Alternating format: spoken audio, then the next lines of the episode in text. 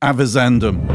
In Scots law, this term describes the careful consideration given by the judge before an important decision. Join me each week as we explore various topics from a spiritual perspective and take matters avizandum.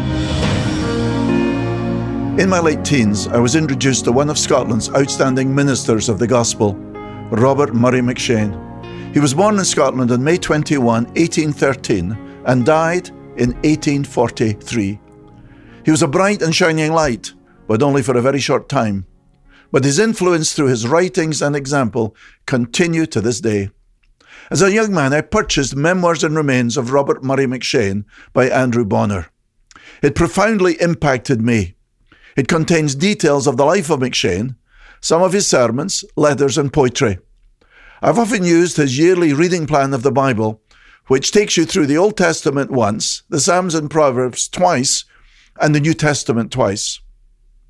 I mention this book, Memoir and Remains of Robert Murray M'Cheyne, as an example of the importance of reading. In an age of sound bites, social media, and advanced technology, it seems to me that followers of Jesus Christ are reading less and less. When we interview young men applying for pastoral positions, they rarely now look at my library when they enter my office. Years ago, it was inevitable that they talked about books. Those in full time ministry or preparing for it were avid leaders. That devotion and discipline to read applied not just to people in ministry, but to serious Christians who took time to read books. Books not just written last week, but also hundreds of years ago. What a gift the Holy Spirit gives to us in the writings, biographies, theological views, etc., of the saints of the past. I recently referred to Kissinger's book on leadership, which again I recommend. He makes the point that statesmen need to be widely read. He believes that our educational system, quote, remains very good at educating activists and technicians, but they have wandered from their mission of forming citizens, among them potential statesmen, End quote. Kissinger writes that books as well have a source of being inspiring to us. And they, quote, offer a reality that is reasonable, sequential, and orderly, a reality that can be mastered or at least managed by reflection and planning, end quote. I wonder how many of our politicians running for office are readers. So much of politics now seems image, rhetoric, spin, and packaging. Few running for office sit down and give a measured view of their policies. Now, the smart but superficial soundbite on television and social media is the goal, rather than measured reflection flowing from a good character. John Stott, the well known Christian preacher, now deceased, encouraged preachers to read widely. I agree. He had a reading circle where people from various walks of life discussed a book with Stott.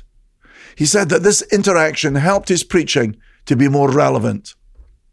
I certainly love to read theology, but I found it helpful to read in other disciplines, such as history, biography, politics, world affairs, the social sciences, etc. I just finished reading Philip Yancey's most recent book, When the Light Fell, his autobiography. He recently visited Calvary Church and presented me with a signed copy.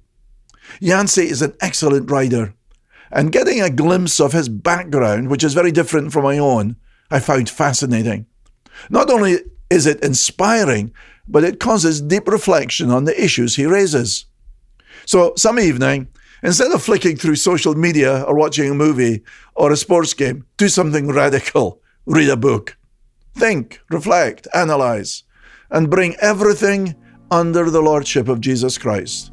You will be a wiser person will develop a love of language and of words and be a much more effective communicator.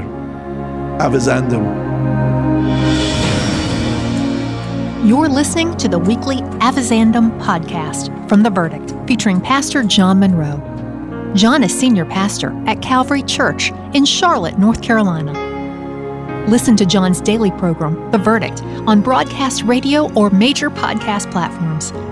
For more information about the Verdict Ministry, visit us online at calvarychurch.com slash the verdict.